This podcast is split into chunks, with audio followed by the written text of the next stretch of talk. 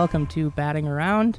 Uh, it's a baseball podcast. I'm uh, your co-host Jane Ost, and with me, as always, is Lauren.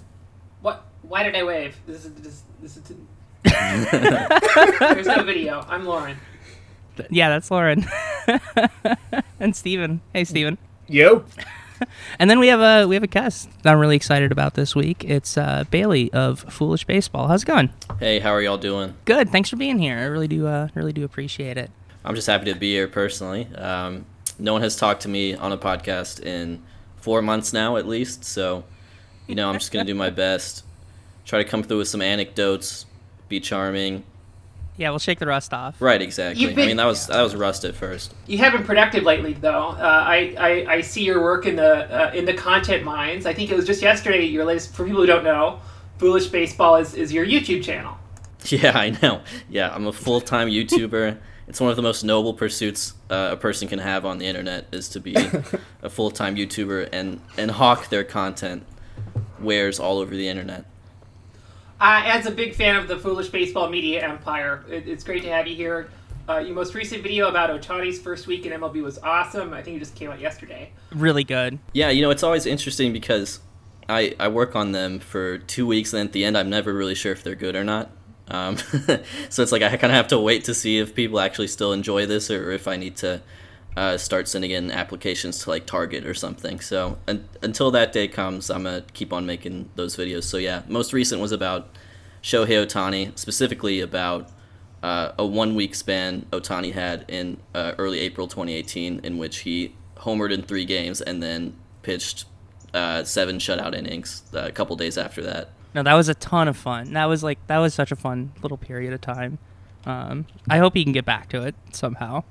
I don't know if they're ever gonna let him like really do it, like, really pitch again like that, like play two ways. Um, so yeah, what um, it's it's been kind of a weird week in in baseball um, this week. Uh, I, Lucas Giolito no hitter was was I think since the last time we recorded was the first thing that comes to to uh, my mind in terms of like on the field play that was really cool. Um, I just think it's cool he did the whole thing with like two pitches against like um, a, a, maybe one of the worst teams I've, I've ever like seen lose a no hitter. Like I remember when against the Marlins a couple years ago that was pretty bad, but like that Pirates team was rough. Yeah, he even said like yeah, he like looked at the at the lineup of who was coming up when he was going into like the eighth or something, and he was like, "Oh yeah, this is doable," which is like pretty disrespectful, but I I, appre- I respect it though. I respect it. I respect the disrespect. At, at this point, I think like Gerard, Jarrod Dyson probably knows that's that's coming. Like I don't think the fourth outfielder guys are really that offended at this point. It's funny because as he was getting into the seventh and eighth inning, you were thinking, man, my baseball Twitter is just gonna be talking about Twin Peaks for the next two days if he, if he pulls this one off. Yeah, I, I almost tweeted that. Just like, hey, does did anybody know that this is uh, Mark Frost's nephew? Right. The, the crossover for those audiences is incredibly small, but all of them follow me on Twitter.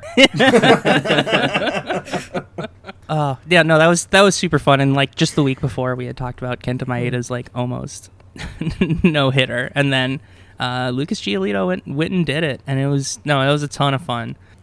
They had a you know their their celebration afterwards, and Eloy hurt himself. Oh yeah, is, is, is he doing better from that? Like I, I never saw the injury report. I don't I don't think he missed time from it. I think he just like cramped up or something.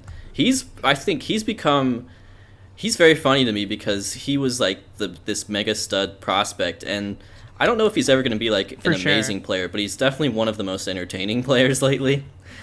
Between his um, refusal to button his shirt and uh, constantly falling into the outfield net, but also hitting a lot of home runs, he I'm I'm very excited for the next few years of uh, Eloy Absolutely. Jimenez. Uh, you just never really know what he's going to do next. He's a total wild card. At this at this point, it's more of a vest than a shirt. It's like five buttons down. I can't think of anything I'd like to see more than those things. Yeah, Yeah.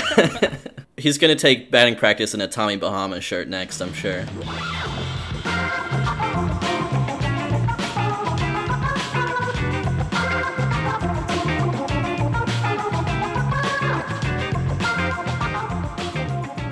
All right.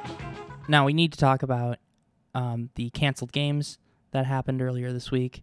Uh, it started with the NBA with the Bucks um, protesting police brutality by not taking the court. Um, then it spread to other sports, to Major League Baseball, uh, WNBA. Every team shut down. Um, started in MLB with the Brewers, and then moved on to a couple other teams. Wednesday and Thursday. New York Times reported it was 10 games total. I just looked it up. Uh, 10 games total. Uh, I thought the, the ones that were the most interesting, the ones where they kind of, they, one or two guys sat out the first night, the next night, um, and then the rest of the team went out to play. The next night they canceled um, games. I think because they just kind of realized they goofed, and they should have just all sat out. Yeah, I believe that that happened. That, that Yeah. happened with the Rockies. I, I believe like Matt Kemp sat out. Yeah. and everybody else played. But then the next day they they they realized they messed up. The Cubs and the Cardinals also had like a pl- their black players Mm-hmm. sit out and everybody else not, and it's just like, ooh, this looks bad. Well, and then and then with the Cubs, like Rizzo came out and was you know like nothing ever changes. You know, it all sucks, but the politicians don't do anything. And it was like a really dickish kind of tone deaf statement. Like I'm shocked. Yeah, no, no kidding. Like, really, Rizzo? Um, it was more of a Frank Rizzo esque moment, I think, than than anything else. Oh. God, don't don't bring don't bring that evil into this podcast, Yeah. please. Um, and then it's it's funny because um, the the Astros and the A's games on um, Thursday, I think also Wednesday, were canceled because of the hurricane, and then on Friday they canceled their game. It was just like. Yeah, well, we didn't play then because the hurricane. Well, now we're not playing because of police brutality. I think has every team done it once? No, because I think I know the Braves had like an off day on Thursday or or Wednesday or whenever whenever they were discussing all that. So I don't think they actually like officially missed a game, and I don't think the Yankees did either. I think it'll be it'll be really nice when the Marlins finally get to taking a game off in like two weeks from now because they're just on, on so far behind everybody else. Right. I think the Marlins are one of the most interesting teams this year. Oh, I, I think absolutely. a possible video topic for me in the future will be kind of how they played pandemic baseball. Just especially all the roster moves they made in like the first few weeks of the season to try to scrounge up a baseball team and then actually like winning games. I think they had like a nine game stretch where they had a different starting pitcher every day. Yeah, like the athletic article about um, how they rebuilt the bullpen on the fly was really interesting. Uh, all about how like it's like the lowest um, lowest velocity bullpen overnight went fr- went from like 94 to 90 miles an hour or something crazy like that. Uh, but it kind of worked for a little while. It seemed. I, I think they're probably stalled out now, but it was like They're at 500 now. Yeah. I had the crazy thought today. They tweeted out their lineup today, and I was like, if you change like one or two of these guys, I think it's a good lineup. Like they kind of have everyone back now because like Dickerson's in the lineup and Villar's in there, and so they have these guys and they have you know Brian Anderson's like a great player, and then it's just like yeah, if just if Lewis Brinson ever figures it out, this is a team. Yeah, I'm not looking forward to the day where I can't make fun of um, uh, that ownership group anymore. But it does kind of seem like they're doing something there. They'll fuck it up. I have I am I am incredibly confident. Yeah, I, I, I, I won't underestimate, uh, you know, like vulture capitalism's ability to like really, really fuck up. it's baseball. true, and the ownership group is still going to owe like 400 billion dollars uh, repaying for the next 30 years. So no free agents ever. Yeah, they'll they'll have a they'll have a good team somehow, and like there'll actually be people in the stands again one day.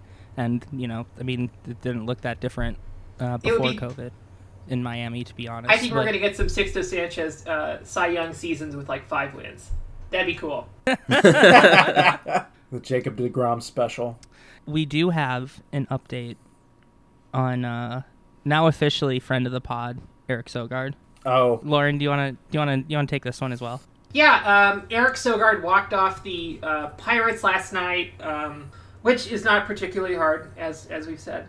Um, but uh, in the process of doing the Gatorade uh, dump on him, uh, Luis uh, uh, Urias completely flubbed it, uh, and just like it, it kind of clipped it, like he was sort of like running to the um, up behind him when he's doing the broadcast recap and.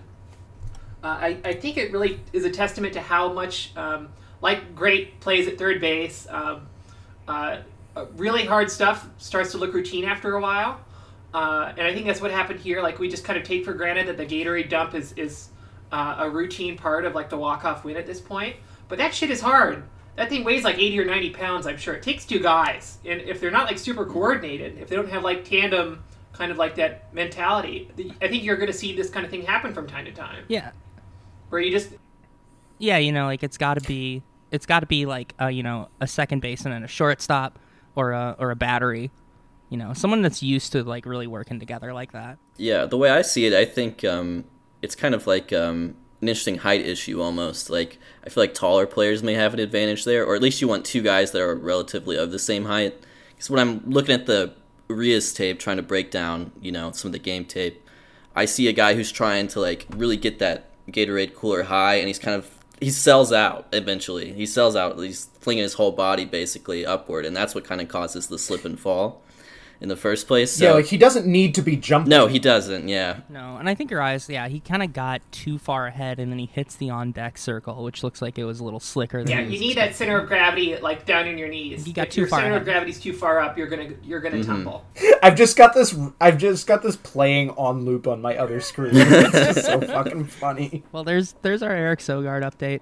Um, he's made it on the show three weeks in a row, um, so we'll be sending him a, uh, a t-shirt.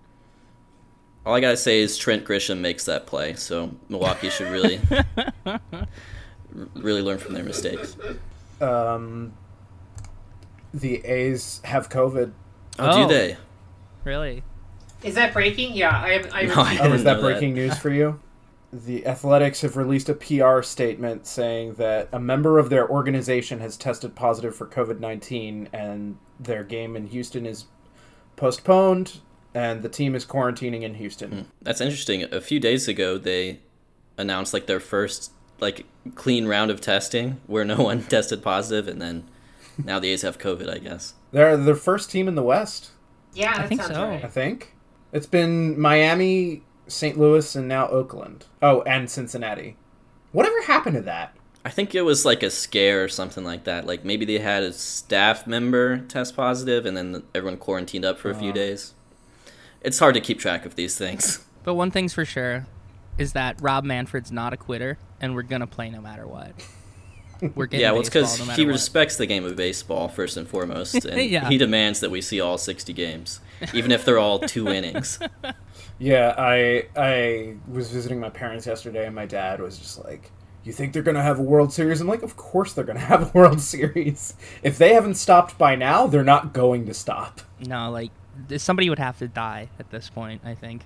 And I'm not sure that they'd stop. No, I'm not sure either. died. Like uh, that'd be yeah. I don't think they would. Um, but like that's the only way it's like even even possible for them to stop it at this point. I mean, Eduardo Rodriguez has like what could be a career-ending like heart condition. It's like we don't we don't know about like the long-term effects of this thing, but like this entire season, like you you might have taken out like one of the better starting pitchers in baseball with like a heart condition because you played through COVID, basically. So yeah, like you said, Jane, like I, really someone needs to end up like on the hospital on the ventilator before we even like think about it. Well, best best of luck to the A's really nonetheless. Um, there's worse places to be quarantined than Houston at the peak of crawfish season. So Also, hurricane season. yeah, that's true. Hopefully they're not there too long. That that uh, any day now it could get.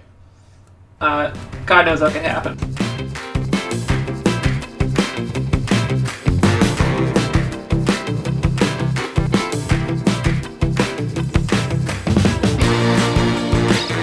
Okay, we do have our first question that we've gotten from uh, from fans.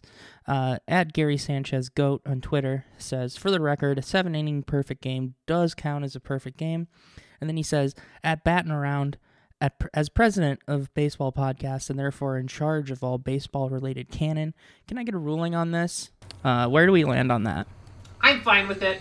well, to start with, I'm I'm very happy to hear that our authority is being respected. Right. But, yeah, I don't.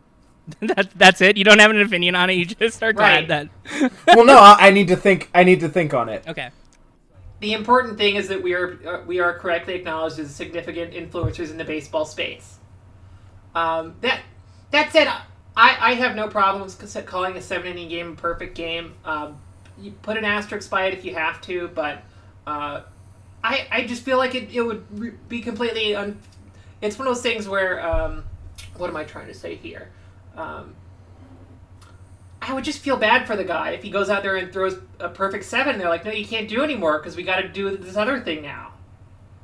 Like that's not his fault. But how many perfect games do we lose past the seventh Right. inning? Kenta Maeda would have had a. I mean, he would have had a no hitter. Which is fine. Most of the guys who have thrown perfect games are dead, so they won't care. Uh, I think it needs an asterisk, personally. Yeah, yeah, I think it does too. I think a perfect game that's seven innings is kind of like, I don't know, making the playoffs in a 60 game season with 16. 16 playoff spots. Like, yeah, it counts, but it's also it's kind of its own thing. Uh, what did you guys think of all the journalists saying this week that they really like the seven games? Because I saw a bunch of them saying like, "Oh, this is great. We should do this more often." I'm just curious what you guys because I'm like, eh, I, I'm I'm not crazy about the idea. I'm curious what you guys think. I don't like it.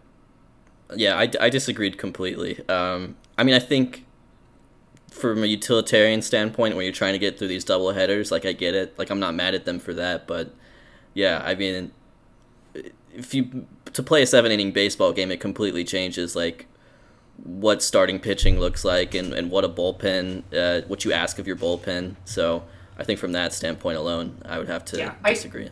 Like, I get it for this season when there's, like, no days off, when they really have to jam all these games in. I think it's fine. Um, because this season is just weird and it's it's going to have weird things like that. But it's it's something that I really hope that it doesn't continue going forward. And I, I get it from the Absolutely perspective of the reporters, the beat the beat writers who have to watch all 162 games. Like, yeah, I'd be sick of that shit too after like 30 games. I haven't watched both games of a doubleheader yet this year. Like, I did not watch both Twins games yesterday. Like, I mean, they're hard to watch. Um, but anyway, but like, I couldn't do it. I went and took a nap instead.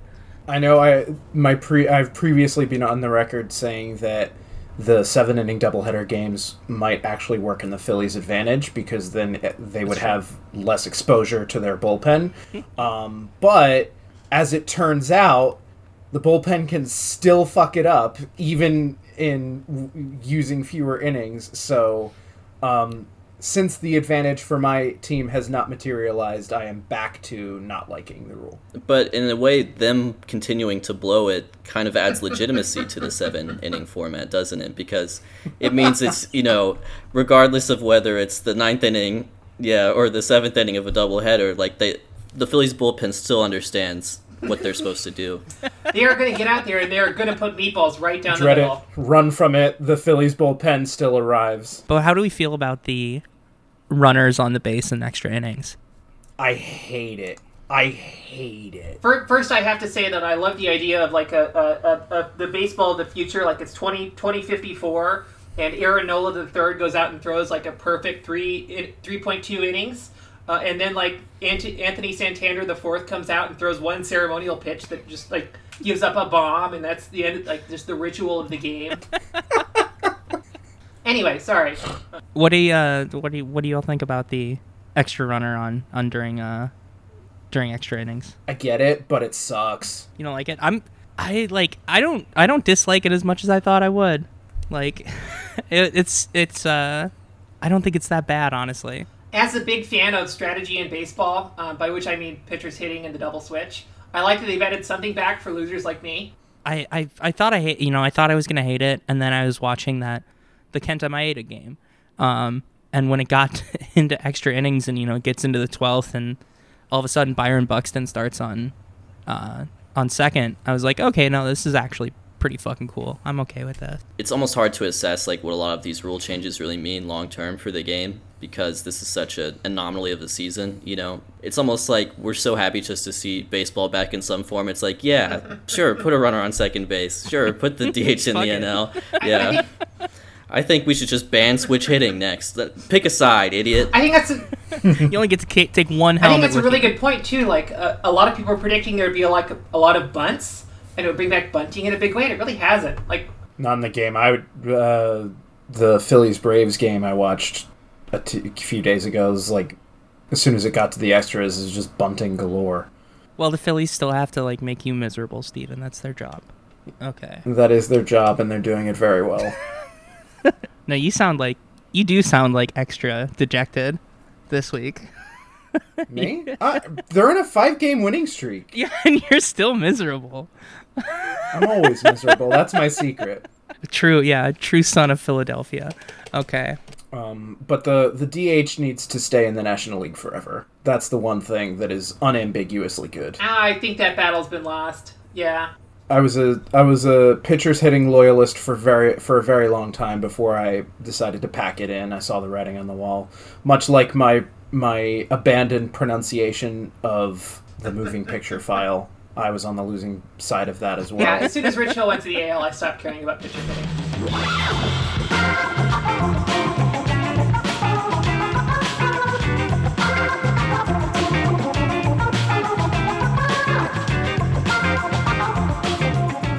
All right, and then we'll move into our roundtable discussion for this week. The topic is what's really ruining baseball.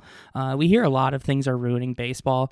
Um, we mostly hear it from old scolds that are saying things like, uh, you know, bat flips are ruining baseball. Um, you know, these disrespectful players are ruining baseball. Not uh, pitchers not going nine innings anymore is ruining baseball. Um, but I don't think that those are any of the correct answers let's let's go around the horn here. Like Lauren, what what do you think is is really ruining? I you know it's it's an interesting question uh, that I think about a lot. Uh, partly because baseball seems really focused on what's wrong with baseball, and I think a lot of like what uh, the media people come up with is tend to be um, bad reads of the situation. Um, first and foremost, I I think uh, I mean I think like the biggest most overarching problems are like. Uh, um, what's good for baseball MLB as a as a financial institution is not necessarily what's good for the sport of baseball and its continued replication generation to generation. I think like the um, biggest problem uh, is that tickets are too expensive. If we look historically at uh, when baseball was uh, the most popular sport in America, um, it was you could uh, get tickets in the outfield for uh, a couple bucks, pennies. Um, and now it's all focused on uh, luxury seating for season ticket holders. Um, what's interesting about that problem, I think, is that we do kind of have a future uh, where maybe that's potentially uh, not a problem uh, because we are increasingly seeing that decoupling in baseball between ticket sales and profitability. Um, a lot of those packages were developed because for a long time those two were closely related, but because of cable deals, because of BAMNet, uh, we're seeing uh, teams being totally profitable without ever um, putting a fan in the in the, the stadium. Um, so maybe there is an opportunity to kind of separate those problems and get people in the stands for cheaper. If it keeps things full and it, it brings young people into the game, it'd be really good for the sport. I don't think we'll see that happen um, necessarily uh, with the uh, commissioner we currently have, but it's certainly something they could do if they're interested in exploring it. Like you know, every team, every single team is profitable now.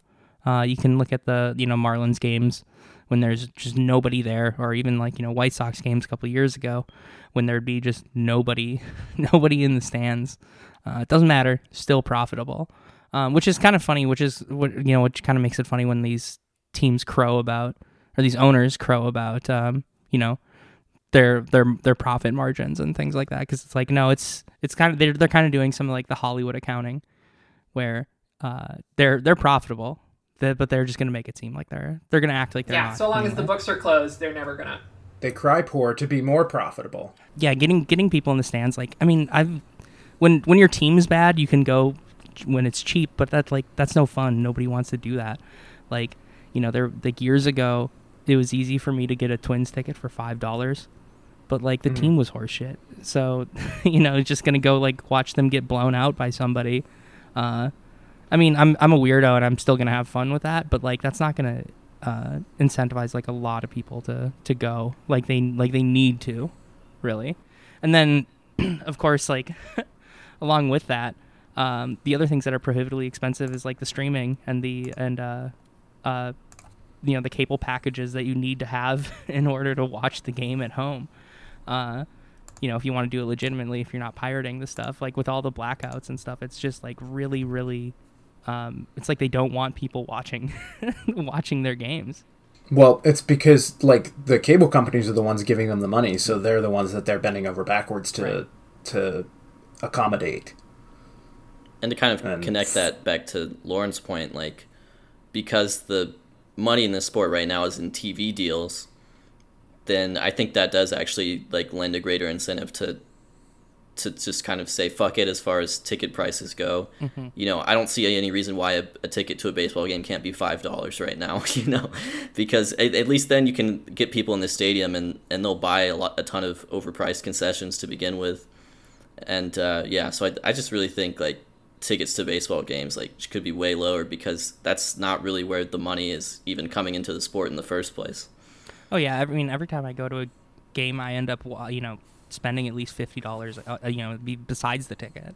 I, I think this is the first big breaking news on the podcast. Foolish BB just endorsed uh, uh, letting fans back in the stands today for five dollars just to pack them in there. Yeah, I did. I think they should all get in there and just start coughing.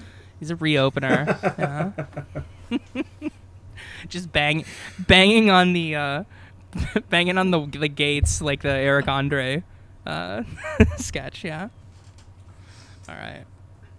Um, Steven, do you got what do you, what do you think is is ruining the game? Um, I don't think that it is actively ruining the game currently the way that you know the previous things we discussed, but I think it is very, very um, concerning how expensive it is to play baseball Right. um, and you're essentially locking a significant part of the population out of access to, you know, like travel, like travel ball and like all, all Showcase leagues and stuff Yeah. like that. Yeah. I have to pay them so much money to let me to uh, let the traveling team to let me play on it as a 31 year old. Like it's like a thousand bucks for them to overlook the age rules. yeah. So you're you're shrinking the population that has access to playing, and therefore, it's like you're increasingly getting players that are like whiter, wealthier, and that has a lot of other consequences um, for the game. But eventually, like as, it gets harder to to play, you're you're you're you're shrinking you're shrinking this pool, and in the future, it's like it's gonna ch- like fundamentally change what baseball looks like. In some ways, it already has.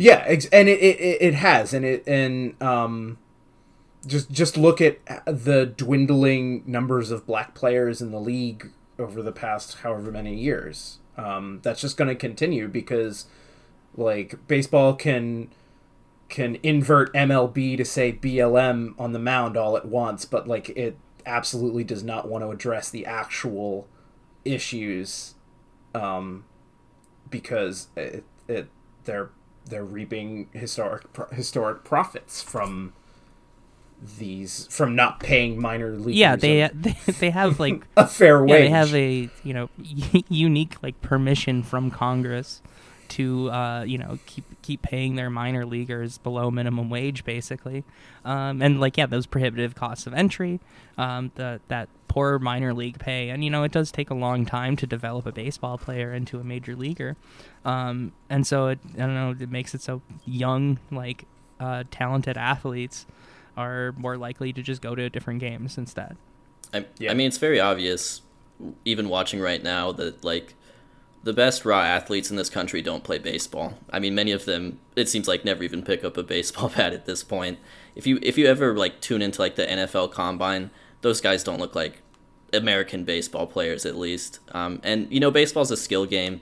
It's played with a bat and ball, and um, so not everyone needs to be built like an Adonis to be good at it. But if you're talking about who the best like pure athletes are in the game, it's not American players. You know, it's uh, it's like it's Tatis. You know, it's it's Otani, and and beyond that too. If you look at top prospects over the last you know three, four, or five years, at the very top of those lists, it's not American players either. You know, it's it's Wander Franco, it's it's Lou Bob, it's Acuna, it's uh, Guerrero. You know, it's Moncada. So you know it's and the thing is when you come from people from those countries like generally yeah their best athletes are playing baseball so that's kind of created this like very weird gap where so much i mean it's it's good for the game in some ways but so much of the game is just like young Latin talent that was like that comes from a population that's been you know exploited over and over again by this game. And you know the few of them that make it to the top they're like seriously the very best the game has to offer but those guys aren't you know american born players. And then they and then they proceed to get all the fun and joy beaten out of them by getting yelled at for swinging on a 3-0 count. Yeah, and like when when it's the game gets wel- wealthier and whiter, it also gets like completely anti-fun. Um, mm-hmm. There's that there's that stoicism that that comes along with those uh, with you know that kind of class of. I don't players. know what you're talking about. I think Paul Goldschmidt is very fun. the man simply loves grocery shopping. That's all I'll say.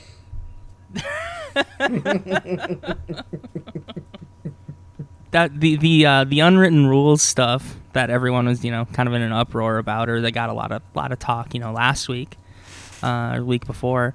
Um, I mean that doesn't come from like the Latin American players. Like they they like you know have to kind of restrict themselves when they when they get here.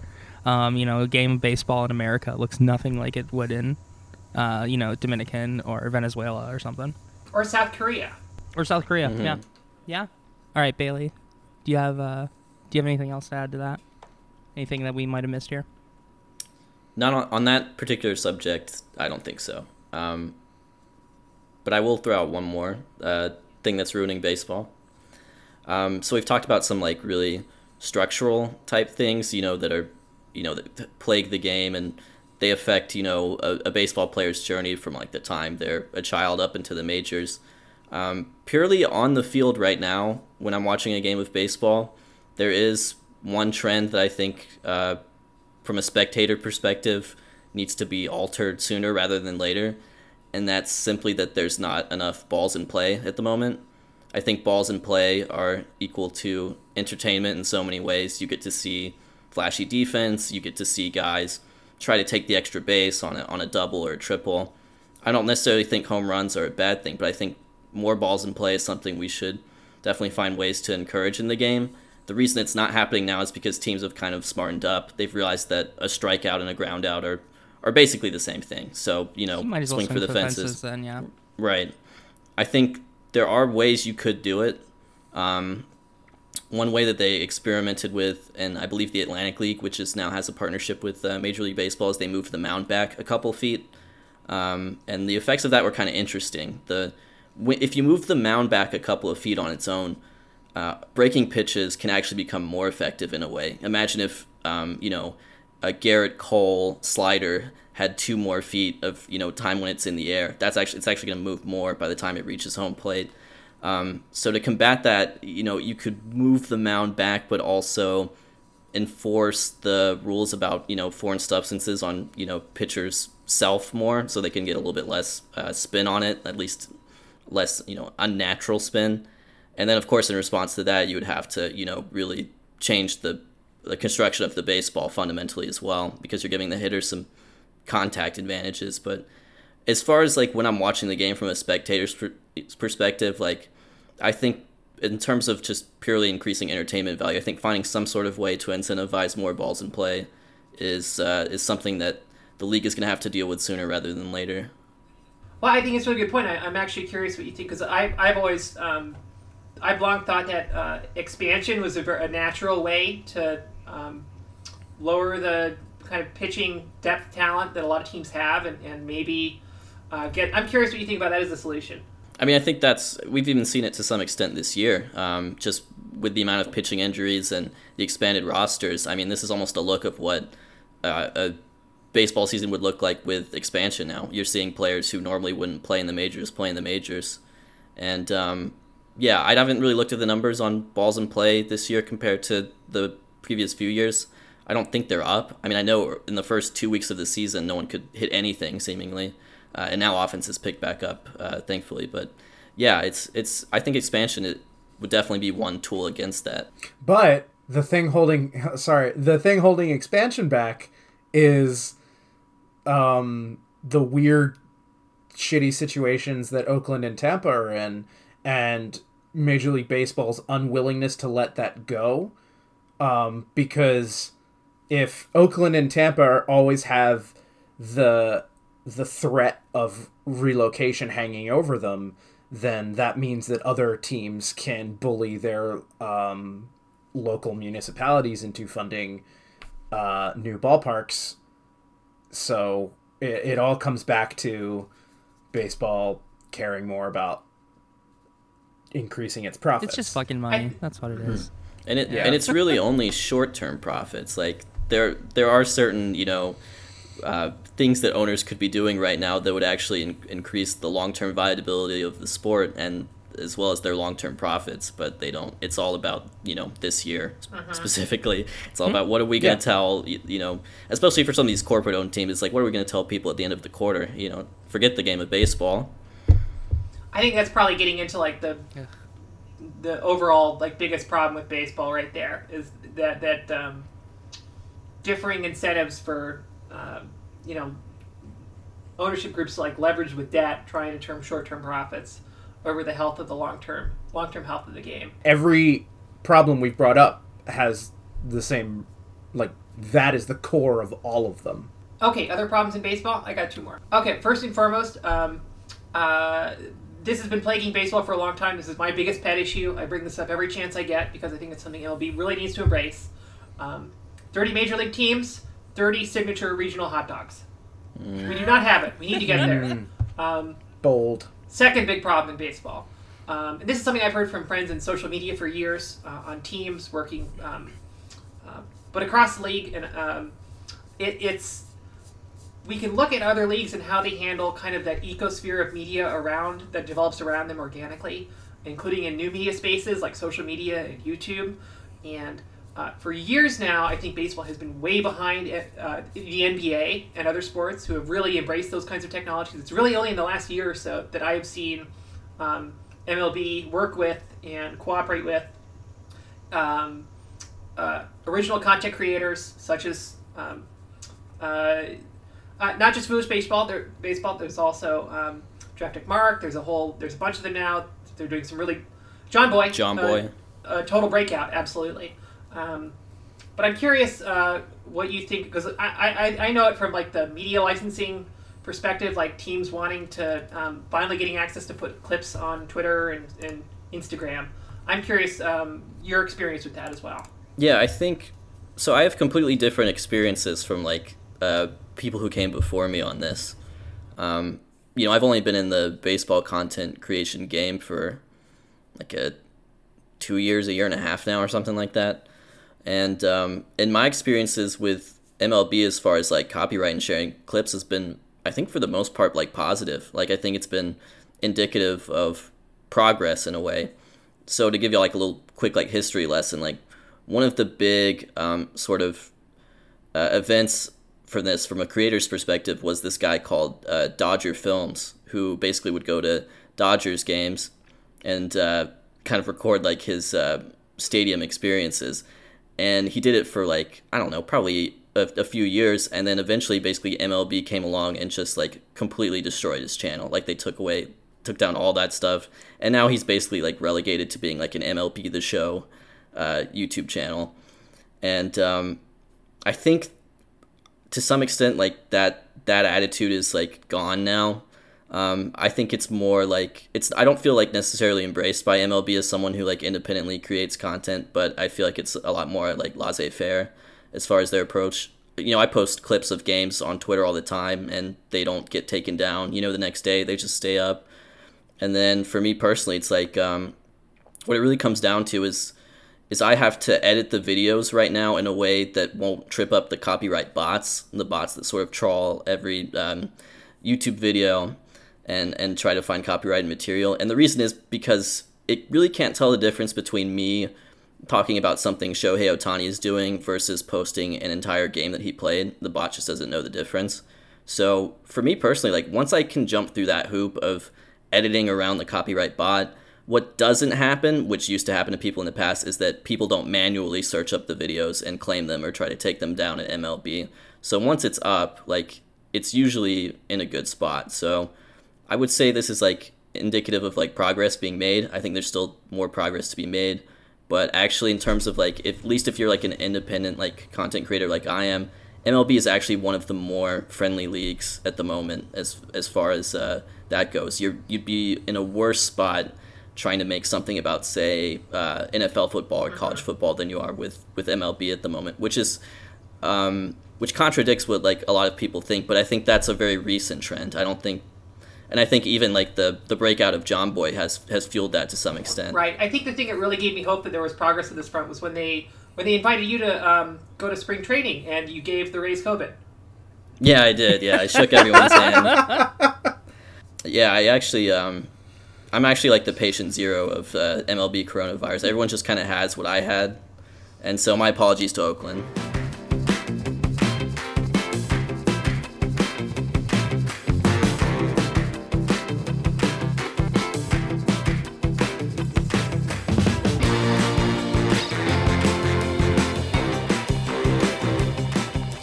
Actually, hold on. Let's circle back. Lauren, you said there need to be 30 signature hot dogs. Yeah, let's talk about this some more. We kind of glossed over that. So that means for the team, not necessarily for the for the market, because there are two team markets after all. That's true. That's correct. And I think um, a good example of that is um, like the, the. I don't think that the Dodger dog should really count as a signature dog. Um, that is probably like one of the more famous hot dogs in the league right now. But it's just a, it's just a big hot dog. It's not even that big. It's just like a kind of big hot dog. Uh, I, I think like you need like to like the full level Sonoran dog, like which is like distinct to the region of like that Arizona, New Mexico um, part of the Southwest. Although they're popular in LA too. Um, but like we're a country with diverse foodways. Um, I think you can come up with two things in, in New York or LA that are, are unique to the to the area in terms of like good condiments on a hot dog. Yeah, those are two cities that never shut the fuck up about how good their food is, so they have no excuse for uh, not having like two different signature hot dogs here. I, I'm frankly I'm still just mad two years later at how bad the concessions were at um, at the Angels uh, facilities. Just awful. Like the, the biggest signature thing is just like a waffle fry with garlic on it. Like come on. Uh, Ugh. Weak. That's really weak. It was fun last year in the um, when the when the Twins signed Nelson Cruz. They they did a uh, like two two and a half foot long uh, hot dog called the Boomstick. That was just like covered in jalapenos and cheese and shit. That's a good am one. That's like. Yeah, you can see no, like Google it. you It's, can it's see like the, the organization developing the hot dog through the minors and like starting to bring new ideas to the major league level. That's progress. That's great. yeah, actually, the most advanced hot dogs are in the Atlantic League. That's what they're planning for this year. But unfortunately, that's not going to be a testing ground. So most of the good hot dogs right now are actually at the alternate training sites, um, and players are trying them every day. And maybe one day they'll make it to the big league level, but uh, you know, only a small fraction of them, unfortunately. Absolutely. And there's so much getting there's so much development in South America right now uh, Mm-hmm. that we'll, we'll hopefully we'll see it at some point, but it's going to take time. All right. okay, cool. I think that that I think we can end it on that note. Um, Bailey, where can people find you here if they don't already know you? I think the two main ways would be on Twitter at FoolishBB. Um, I was talking to Lauren earlier. I mentioned that at Foolish Baseball is taken by a Japanese baseball fan who hasn't tweeted in a few years. But if you're interested in some Japanese baseball stats, you could also check out at Foolish And if you Baseball. follow us, if you follow won't us, you have a duty to go and harass that man. Yeah, and you have a Patreon too, right? I do, yeah. Patreon.com slash Foolish Baseball. And also, another thing I should probably mention is that I also have a YouTube channel, which is also called Foolish Baseball. uh, and, and there I have a series of videos that are called Baseball Bits. They're sort of this baseball video essay type style look into sort of sabermetric concepts. I think the idea is that I wanted to make sabermetrics more accessible and fun to people. And, and that's sort of my aim with the channel. So if that interests you, definitely check it out. Um, okay, cool. Well, yeah, go check out uh, go check out Bailey's stuff there. Uh, you can find us on Twitter at Battin Around, uh, and then you can go not follow Lauren. Correct. Don't Uh, follow don't me. follow Lauren. Don't expect anything intelligent from any of us. Just only only from the YouTuber. Yep. Yeah. Don't don't bother looking into us. Just go just go find Bailey's stuff. All right. Thanks for listening, everybody.